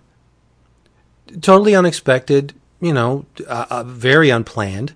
Uh, I saw it. I, I thought the cover looked cool, and so I read it, and I was glad I did. I guess it was a four issue um, series at IDW, and this is the collected edition of of that. Uh, it's it's very eye catching, very clean, which is why I, I would say if you take a look at the art, you're going to be like, this is definitely not in your wheelhouse, and that is true, but it didn't dissuade me from finishing it. I thought it was great. So the art, uh, the art is very functional. It uh, the you know there's not a lot of chances taken. There's not a lot of experimentation. It's it it's in service of the story and does it very well. So, I mean, if you're looking for something, some light, entertaining reading with a lot of heart, I think you should check out Star Pig. Of the both of you, I think David would enjoy this more. Okay. Why is that? Well, he likes the pop culture stuff. I mean, you do too, but David is more in the nerd zone with pop culture. You're you're more in the what does that mean? Why did you say that? You know, you're more analytical, and I think th- there's not a whole lot of analytical in this book. Mm. It's it's just straight escapist fun. I liked it a lot. like, I like the art a lot. It looks great. Right? It doesn't look like something I would glom onto, right? Seriously. Yeah. But it's really well done. Uh, Yeah, that- it kind of reminds. Yeah, yeah. I like the start of. Wow. Yeah, this. I'm surprised the way the art is. super clean. Yeah. Super, super clean. Yeah. Like douche. Douche. Great. uh, Very nice line work. Ah, Yeah. yeah. I And there's that. a lot of twists and turns in the in the story. I mean, it, it's it's pretty wonderful, actually. Oh, I'm totes keeping an eye out for it. Yeah. Um, Theo's my favorite. I mean, he's just awesome. He's just he he doesn't know where he's from or how to get there. Uh, she's been thrust into a situation where she can't get back to where she's from. Uh, I just thought it, it it it meshed really well. Um, they were unfortunate companions that turned into friends. Of course, you like Theo. Yeah, he's cute. He is cute. I He's know. a star pig. Oh, this is great. Damn. Yeah, doctor's a douche, but It is. Uh, Oh, so that, it, it, it's seven ninety nine on Comixology right now. There you go. Well worth it. Yep. Um, there's silly things in it. When she wakes up after he's done uh, medical procedure on her, she has a uh, Justin Timberlake medical gown. Like it, it's just silly, but it's it's it it, made, it kind of made me smile. So well worth it. You need a little bit of smiling these days, right? absolutely, yeah. you Yep. do, you do. Um, although, I, so I, I I read something that I picked up yesterday at the shop. I'm I'm glad um, my dog dragged me over there uh, over the weekend because they asked me if I was interested in this one shot. Um, and considering the only other thing I had to pick up was the latest issue of Buffy the Vampire Slayer, I said, why not? And uh, so that one shot is from Robert Kirkman and Charlie Adlard, and it's called Negan Lives with an exclamation point. Um, and when I went to pick up my books yesterday, I was told it's a good thing I did say yes and to add it to my file because the phone, pretty much every phone call they took Wednesday uh, was because people were asking for this book. Um, and they, they, they got enough. They got enough for, for their Walking Dead customers or former Walking Dead customers. And um, I mean, they were not on the shelf when I was there yesterday.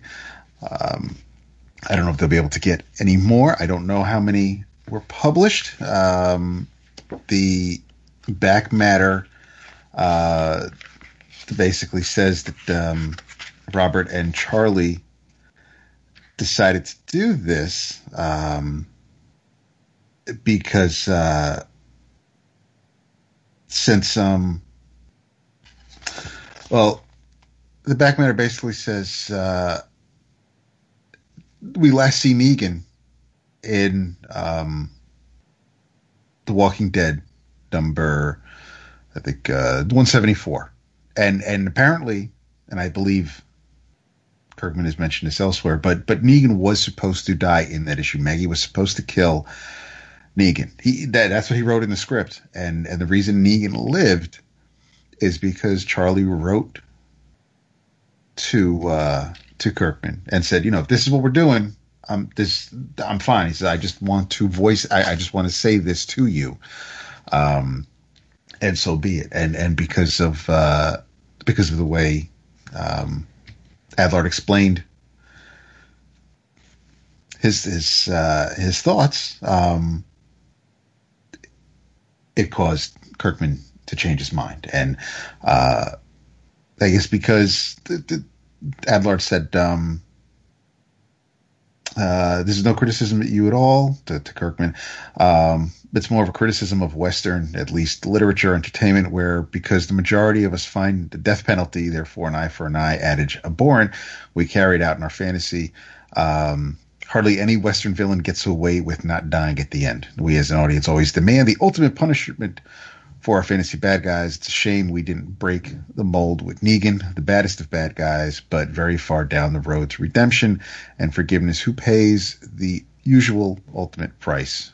Death. Uh, imagine if he lived what we could say about our society. So, because of that, Kirkman pivot and um, and so Negan lives. And at the end of uh, the last issue of The Walking Dead, that's what he wrote. P.S. Negan lives, and um, so they never really expected to go back to Negan at all. So uh, a couple months ago, back in March, uh, Eric Stephenson and Kirkman were um, were on the phone with Bill Schanes, formerly of Diamond Comics, Pacific Comics, one of the elder sages of our fine industry. Look him up if you're okay. So Bill was laying out what he saw as the current landscape and where he thought things would land when the pandemic had passed and stores started opening back up. So um, Bill was basically looking for creators, asking creators to uh, to come up with, with, with big deals, like the whole um, back our comeback or whatever the hell it says on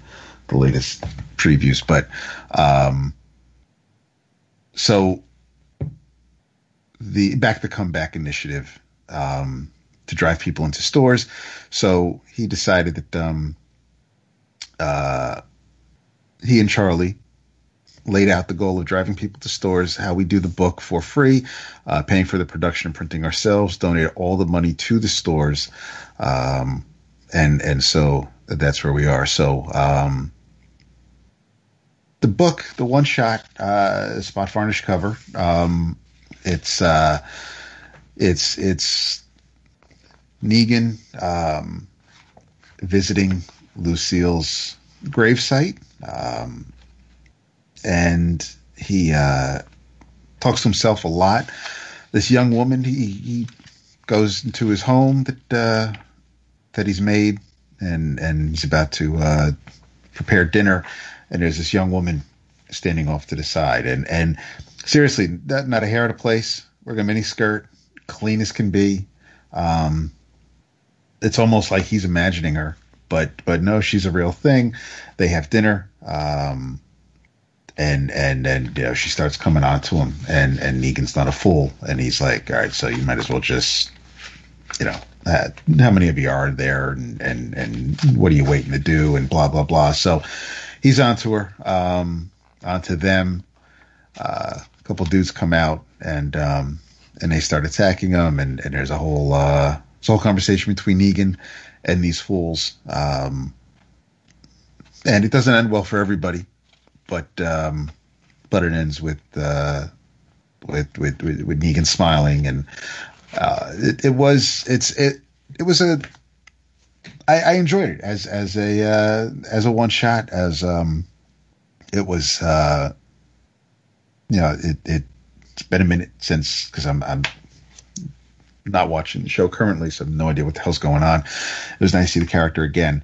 Um, in in this setting. But yeah, I um, you know, kudos to, to Robert and Charlie for for helping out comic shops. Um, and uh, it it it felt like yeah, it, it, felt like a Walking Dead comic. It wasn't like it didn't feel like you know what would normally maybe feel like a cash grab or uh, someone trying to claw their way back to hey remember when we had to it was just this was it, it was kind of a a perfect time kind of thing um, and and there's a bit of uh, you could tell this wasn't planned because even with even with some of the um, uh,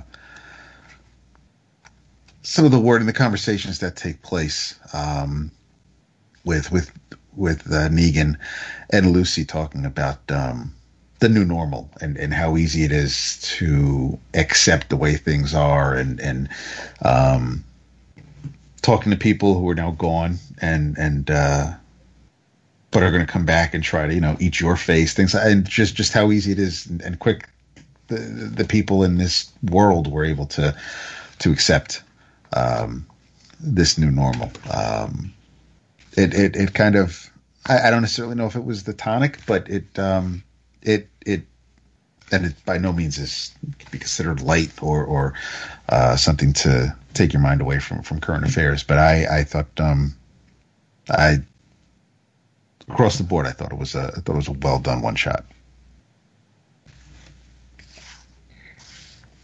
I think it's smart of them to do stuff like that. I, I think that's I I said in my uh, previous video this past month that I think that uh, my my my call on that is that my shot is that uh, Saga will be coming back. Oh, sooner than they expected to. Yeah, yeah. I, I was okay. like, oh, because because I noticed in the last previews that they were soliciting all the, the saga stuff heavy, and I thought, including some new plushies and stuff, and I thought, oh, okay, that's interesting. And then I thought, well, Kirkman's been telling people that they're trying to pull out all the stops to get the, the comic market going right, so wouldn't that be something that uh, you know was supposed to be a one year hiatus for Saga, and it's been over two. Um, and there's been no talk of, of when and how it will return. So wouldn't that be something if if uh, if if they're ready to, to come back? Because that was definitely a book that um, outside of Marvel and DC was was was a major major driver of people coming into stores. Yeah. So it's a wonderful gesture for comic shops. Yeah, it is, right? I mean, you yep. can't front on it. Can't no. front on it. Yep. He's got the power. That's true. We got the power. Speaking of image, uh, Image Partners. It is uh, Mr. Rob Liefeld and his lovely bride's 25th wedding anniversary today. I still remember. I I could not. I, with a goddamn grin on my face. However the hell old I was when that first issue came out. I I, I don't even know if it may have been the second or third issue, but I remember when he fucking proposed to her and in that, that two page spread in Young Blood. and and that was that was great. I it was silly and and I wasn't a jaded adult when I read it, but um, even when I was a kid, I was like, "That's that's sweet, that's cool." Like good for him. Absolutely. It's a long time. It is. You got to be right around there, right, Vince? No more. Uh, what are you? Uh, I think 27 or 28. Dang. Yeah. Damn. Yeah. How about that shit? Well, I mean, some people have done bids. Jesus. Really? Well, Nina's 22, so yeah. Right. Yep. What'd you do? There you go. so happy and wonderful. Do we have anything else before we shove on? Um, I um, because it's it's uh it's Green Lantern's 80th anniversary. If you didn't know, um, I do have an issue with with uh, since DC is doing the the decades variant covers, and for the most part, they're they're fitting. Um, they look the part, what have you. I was not a fan. I mean, I enjoyed the drawing by um, by Nicola Scott, but I did not care for the 1940s variant um, because it was Alan Scott front and center, posed with pretty much every other Green Lantern behind him. And I was like, it that that aside from the logo, it had nothing to do with the 40s. And I mean, then the Detective Comics ones were neat with when when you've got Frank Miller doing one for the eight or the um the 80s. You got the Bernie Wrightson, and I, for the most part, I've enjoyed seeing the covers on how DC is presenting the, the, the different decades. But but the Alan Scott one was was just was weird. But the Alan Scott story inside uh, this special was um, was pretty good. Uh, it, it was um, it looked great because it was it was illustrated by um, Gary Frank with Steve Oliphant colors. Uh, it was written by James Tynion, and it um, it definitely wasn't a story that could have been told when it the character was was new um, because it deals with Green Lantern's origin a bit on the train with the lamp. Um, and and Alan is going to visit this woman, this older woman, um, Doris Henton. Um, he's there to talk about her son Jimmy, and um, so she's like, "Well, he he passed last spring," and I was like, "Yeah, I know. Um, I was uh, I I was with him on the train." And and she's like, I was told there weren't any survivors. He goes, well, I was the only one. Um, but she's like, you know, you're a little bit too well dressed, well mannered to be on some stinking cold driven train. Like I don't, you seem a little out of place to me. Um, he's like, well, I'm an engineer. I, I figured out how to make things work. And, um, and I was, uh, I was also, um, trying to get away from myself. And, um, it's not so subtle, subtle enough that uh, that Jimmy and Alan were together on that train, and um, and Alan wasn't able to escape um, himself and the way he felt and behaved and acted. So um, again, it was just one of those things where here's a reminder we're we're, we're retconning Alan Scott, but I thought I, I thought Tynion was um, did a good job with it. It, it. it wasn't it wasn't necessarily a Green Lantern story where you know he's hanging out um, with uh, with any sidekicks or, or we see him using his powers. It's just it's it's it's a heart to heart with with Alan and um, and this woman. The the story by the story of involving Hal Jordan. It's written by Geoff Johns, um, art by uh, Ivan Reis and um, Claire Albert and Alex Sinclair on colors. This was this is Hal kind of giving his last will and testament because his ring is losing power, um, and the ring can't locate the, the the location setting on the ring is busted. No idea where it is. Um, it's a desert looking planet, or at least where Hal is is very desert looking. Um, so the ring has enough power to send three messages before full shutdown. So the first message Hal sends is to it, it's a distress signal to the core. Um, and if you copy this, I'm stranded on an unknown world in need of immediate assistance. Um, if you read me, you should be able to get to my location. So, um, message number two. I'm not sure how I feel about it. It's it's to Bruce, um, and he says, "So my luck might have run out. Took on an enemy without a parachute, landed in the middle of the ocean. Uh, anyway, I need to make this quick. I wanted to tell you I'm sorry. When we first met." With the rest of the league, you were quiet, but whenever you said something, everyone listened because you're so damn smart. I wish I were as smart as you. Uh, instead, there's something in me that tells me I gotta keep proving myself over and over. Like I'm not good enough to wear this ring, but you don't need a ring, and I've always been envious of that. Um, so without you, I'd probably be dead or worse. I'd still be parallax. Um, you made me face my flaws, my fears, and and basically thanking Bruce for teaching him humility. Um, and then his final message is for Carol. Um, and then the ring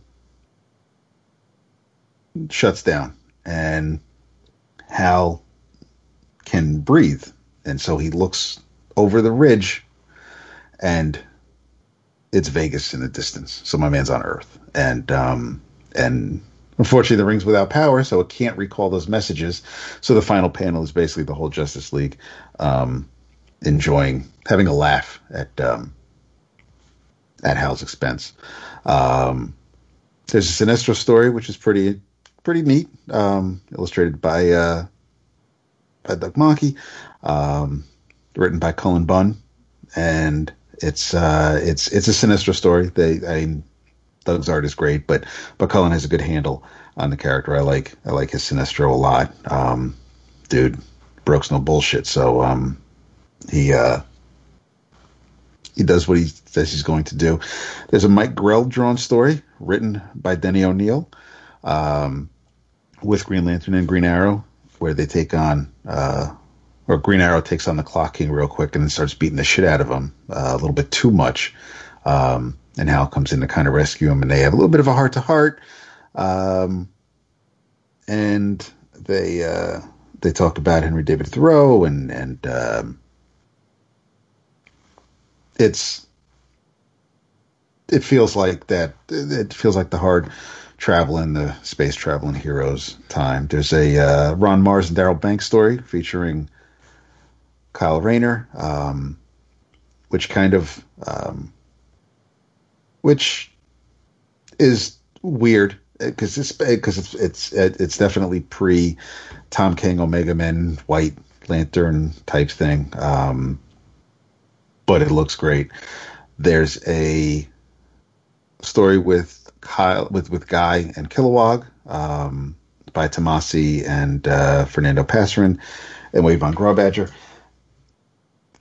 There's a really neat story with John Stewart and um, and Hawk Girl, which is kind of um, which is which is illustrated by Chris Cross and written by Charlotte Fullerton, uh, actually Charlotte McDuffie, so, so Dwayne's spouse, um, and it's a uh, it's basically an homage to to Dwayne's work on Justice League Unlimited, since these two characters were shown plenty, um, and they take on Doctor Polaris. The there's a there's a weird story um, that takes place many years from now where an older Hal Jordan, an older John Stewart, and an older Kyle Rayner meet every year over drinks and tell stories about Guy. And because in this setting, Guy is gone. That's written by uh, Robert Venditti with art by Rafa Sandoval. It, it's a great looking story. It's a sweet story. Then the last two stories, I kind of just I saw that they were there, but they're about the um the two new Green Lanterns, uh, Jessica and Baz, but it wasn't a bad um, anthology. There, there, I, I enjoyed the hits um, a lot of of the of the 80th anniversaries that I've read. Um, I think pound for pound, I probably enjoyed. Um, I may have enjoyed more the Robin stories than this one. Um, so far, the Detective Comics one was was was good, but um, it didn't have as many uh, strong stories. But I, I, I really enjoyed the lineup, the, the creative lineup on on these um, in this collection. So it was, uh, and and then they have some pinup pages. Uh, Joe Staton drawing Guy, um, a, uh, a, a pretty funky uh, Rafael Grampá doing a Hal Jordan. Um, got my girl Joe from um, Far Sector. So yeah, it, it, it was a um, it was an entertaining collection. I'll say that. There you go. Aside from the cover, is there any Liam Sharp pages?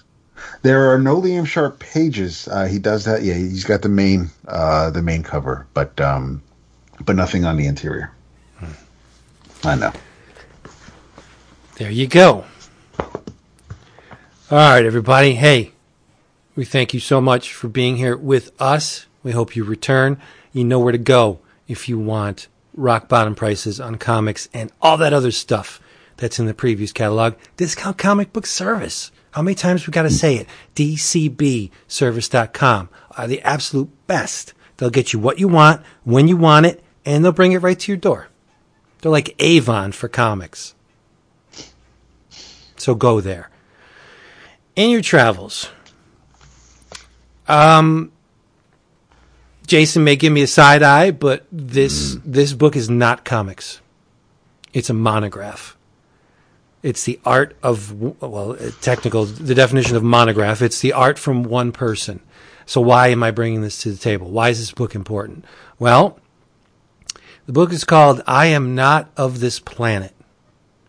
It is the art of Gary Edson Arlington. It's published by Last Gasp, and you're wondering who's this Gary Edson Arlington?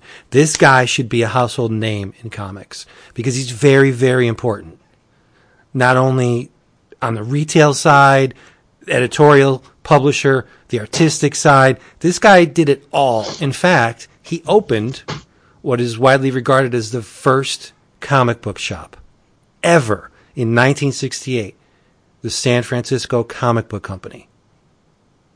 Marvel's Flo Steinberg was an employee of this shop, as was Simon Deitch and Roy Haynes. This guy published work from Robert Crumb. He did two issues of Mr. Natural. He published S. Clay Wilson, Art Spiegelman, Justin Green, Spain, Trina Robbins, Melinda Gebbie, Rick Griffin, Bill Griffith, Dori Seda, Kim Deitch. I mean, if you look at the annals of underground comic history, this guy is extremely important.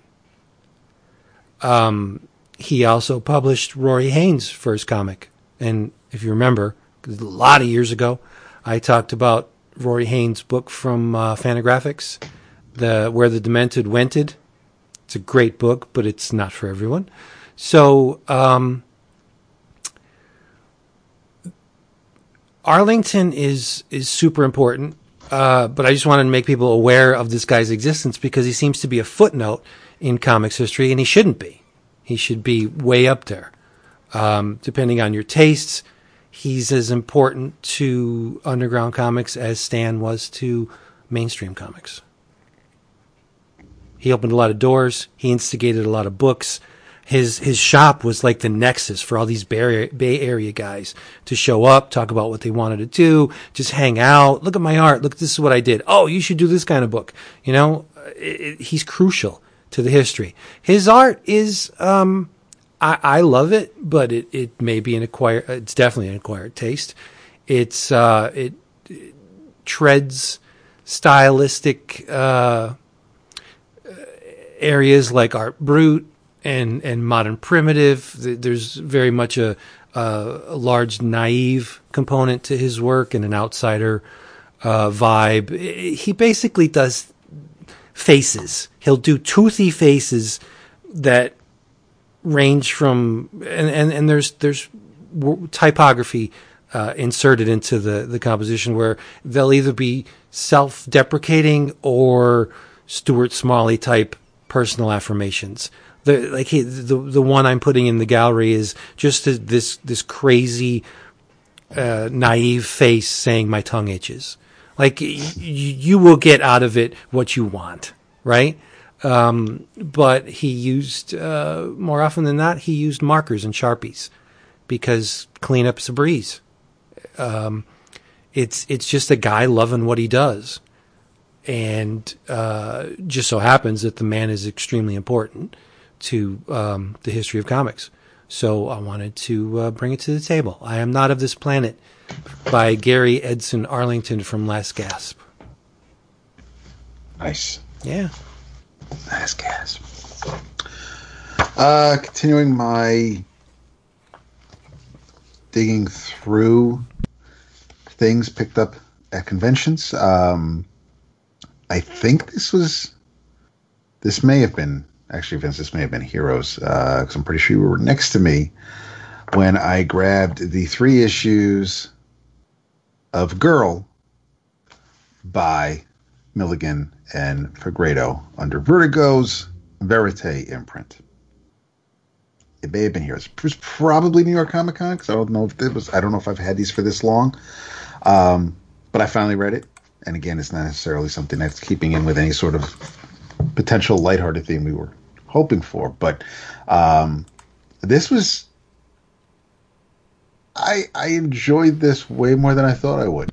Uh, it's only three issues. I, I, got it on the cheap, um, and I got it because Vince said that um, that I'd likely uh, I'd probably enjoy it, and and and and you were right. It's um, it's weird. I I um, I feel bad for Simone in some cases, and and and Simone is is the girl in question. Um, she uh, she has a fucked up family. She she tends to daydream. Um, things are not uh, necessarily what she says the way they are isn't necessarily how uh, how they are in the real world or in real life. So um, as as things start to come into focus or explained by the people around her uh, as things really are, it um, it can kind of sort of make sense. Fegredo's art is absolutely fantastic. I I, uh, I adored it. Um, Peter Milligan it, it writes some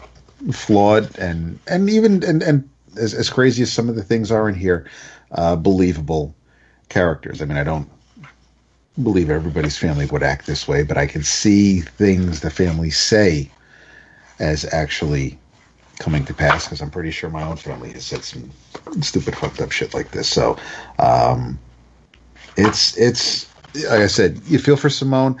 I don't know if this was collected. Uh, if if you get a chance to uh, find these issues, um, I would definitely recommend it. It was um, originally published in the uh, late summer, early fall of uh, 1996. Um, but yeah, in your travels, if you come across it, I would encourage you, recommend Girl by uh, Peter Milligan and Duncan Fegredo. I'll always recommend Fegredo stuff, regardless of. Oh, no 100%. doubt. Yeah, yes, sir. I don't care what it's about. I mean, the art's just great. That's yeah. truth. Soothsayer Bonavole over there. Um, all right, in your travels, I I got to read something this week that I thought I would never get to read mm. because Jason Aaron and R.M. Guerra, who were uh, my, uh, you know, arguably my favorite creative partners for a long time when they were doing Scalped, uh, got back together way back in 2015. Believe it or not, can't believe it's been that long. Talk about time flying. Wow. To put out the Goddamned uh, first volume um, before the flood, and that was uh, a basically brutal like stark, viscerally real, gory version of biblical uh, lore. Sort of what if stories from the Bible were adapted by uh, you know, into by a, a, a grim and gritty real world director. Um, and uh, I enjoyed it quite a bit, uh, as I think you did as well, Vince. Um, but it then it kind of went dead. I mean, it was supposed to be uh, arcs, six issue arcs, and it'd take a couple months off to do the next one, so forth, so on. And like many things, um, I guess the best laid plans. I don't know what RM was up to in the meantime, but but uh, we didn't get any more goddamn. So I had almost forgotten about it and just thought, okay, it's just a little asterisk in the pantheon of Jason Aaron comics. But um, lo and behold, um, we got a second. Well, we got the first issue of the second volume, uh, and that is the goddamned The Virgin Brides number one, and it. Um, whereas the first volume begins with Genesis six eleven, the second volume begins with uh, Genesis six four, uh, which is because uh, you know me with the scripture, I have it all memorized. Um, uh, hold on, hold on. I had it here bookmarked. Um, there we go. Okay. Uh, the sons of God came unto the daughters of men, and they bear children to them. Uh, and that's what the story really is about. But it's, again, this is a viscerally stank, dirty, almost like crossed version of this stuff. And so where we find us is we are uh, in a mountain, mountainous area. There is a village, a nunnery, where a bunch of very young, I mean, like disturbingly young girls are being raised. And when they when they get their menses, when they have puberty, um, that that basically that day, the uh, crew from on the top of the mountaintop come down and get them and uh, bring them up to uh, to meet their husband, who has already been arranged. And uh, their husband, as it turns out, well, we, we the first issue is basically uh, the story of, of this one girl, Lillian, who is ready. She's flowered, so they're bringing Lillian up the mountain, and she's she's inquisitive, saying, "What is he like? Have you seen him? Tell me about him." And and the people that are escorting her are like, "Shut your mouth. It's nothing. You're never. You don't open your mouth unless he tells you to." So forth, so on. Uh, and then uh, they they get up there, and uh, she stands on the edge of the mountain, and suddenly, boom, she's gone into the clouds, and you realize that she is being wedded to an angel, essentially. But this ain't your this ain't your Sunday school Gabriel like smiling down upon you angel. These are, and Vince probably knows this because he's into the uh, the the the the strange and occult. These are the Nephilim. These are the the, the dirty, monstrous angels that that that some uh, conspiracy theorists even argue are aliens that uh, came to the Earth and everything. And uh, so she she all you see is is her disappear from the mountain. You see uh, the skies and the clouds, and all of a sudden, just the most visceral screams of of of writhing pain coming from the clouds. And um, then the story shifts to two girls. Um, who have not yet flowered, uh, who are wondering what happened to their friend Lillian. And uh, their names are Shari and Jael. And uh, Shari is um, she's a bit of of a of a firebrand. She's she's questions things. She's she's skeptical, dubious, concerned. And Jael's more of the uh, ideologue, the oh, but it's gonna be great, you know. I mean, this is this is God's will. We're gonna we're gonna pair it up. It's gonna be awesome and uh, straight out of uh, Indiana Jones Temple of Doom, the girls escape from their dormitory one night to try and track down their friend Lillian and see what's doing, and they find out what happens when you get married off and you get uh, pulled up into the clouds. And uh, let me just say that it is nothing that anybody wants to either see or become a part of. Um, and we see a bunch of fully verbose, fully conscious, uh, little impish, uh, cherubish, uh, demonic demon babies, angel babies, devouring everyone in sight and doing so gleefully. Um, and so the girls are like, "Oh shit, we got to get the fuck up out of here before we uh, we flower." and uh, and that's the setup. And I presume the rest of the, the series will be them trying to escape their fate Whether they do or not is uh, probably dubious based on how the first arc of the goddamn went. I'm guessing part of this is that uh, your fate is your fate in this world. Um, but uh, yeah, it's it's nasty. It's it's it's this is more for the fans of um, of of Robert E. Howard than it is for our our devout Christian friends that may be listening. um, you know, honestly, I, I don't.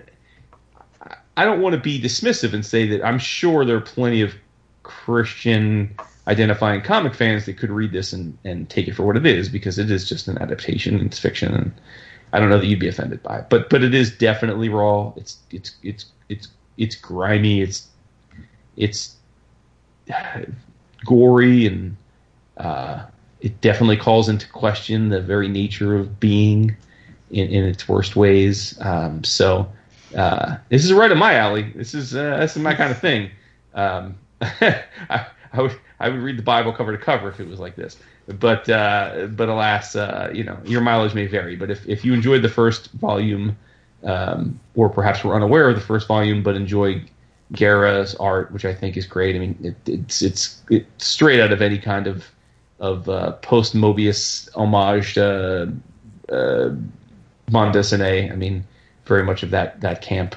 Um, it's great. I, I thought it was a great first issue, and I'm, I'm super stoked to have it back. I, I like I said, I'd given up on the idea of having more goddamned. Did the um, did the first volume have that subtitled name attached to it, or is it like are we retconning it like Star Wars in Episode Four? Is it because I, I always knew it was just the goddamned. I didn't know that this new yeah, volume no, was going it, to. it was the goddamned originally, and then when they put out the oversized hardcover, which I have, it was called then subtitle Before the Flood. okay. The, the original arc was just called the goddamned. FYI, the Nephilim are purported to be the Anunnaki from the planet Nibiru. I was going to say I knew there were some alien conspiracies regarding the Nephilim, so there you are. Yes, if you Yes. believe Zecharia uh, or Sitchin, the uh, and even von Daniken says that the uh, the Nephilim were uh, were not of this world. So There you I go. mean, not not of this world, meaning uh, to uh, heavenly. They were actually flesh and blood aliens. Yeah, Right. there you go. Nice. Yeah, I like the goddamned. Um, not only is it a uh, well constructed, well uh, visualized comic, it pisses people off. So I, Yeah. I, I like it for that too. It is. I mean, Yeah. but it, it is beautiful. All right, everybody. Uh, thank you for being here with us. I got to shout out our booze, Rod Hedrick and Hassan, for uh, doing something they shouldn't have done, but I'm glad that they done did it. Um, if you want more of this kind of stuff, go to Twitter, Facebook, Reddit, and Instagram because there's a whole lot more beyond this little audio thing. And um, check out our Patreon page, patreon.com forward slash 11 o'clock comics. 1 1, no apostrophe. In the meantime, say goodnight.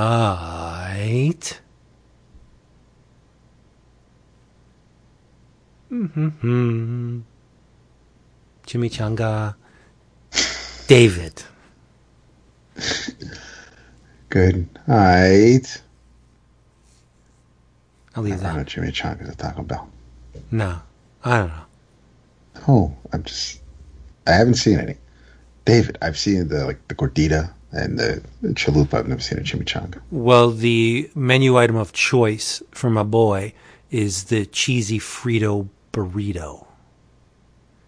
And he- Sounds deliciously bad for you. Yeah, yes. and he gets four of them. Well, I mean, Wait, what? yeah, he eats four of Baby them. beats with that high metabolism. he's grown boy. Yeah, I told him to enjoy it while it lasts. Yeah. Seriously, dude. Dude, I think about that all the time with my kids. They eat 4,000 calories of pure carbohydrates every day. Yeah, minimum. And are skinny, and are skinny. And Yeah. I'm like, man, I, I, you guys are establishing such horrible eating habits that when you get to be my age, you are going to be thick. Yeah. well, there's football, so I'm sure he burns a good amount of it off, but uh, he just consumes like crazy. I can't believe y'all are back. I mean, Collins training camp doesn't start until July 22nd, and Yep. uh, yeah, and that's that's that's still up in the air very much based on the way the the data is trending. Well, it is football. Sacrifices must be made for the stupidity of throwing a, a ball around. No offense. Watch yourself. I know, Watch yourself. I know. No offense. Um, so yeah, everybody, we love doing this. We hope you enjoyed it. Come back next time. Say goodnight, people. Later, y'all. Good night, peeps.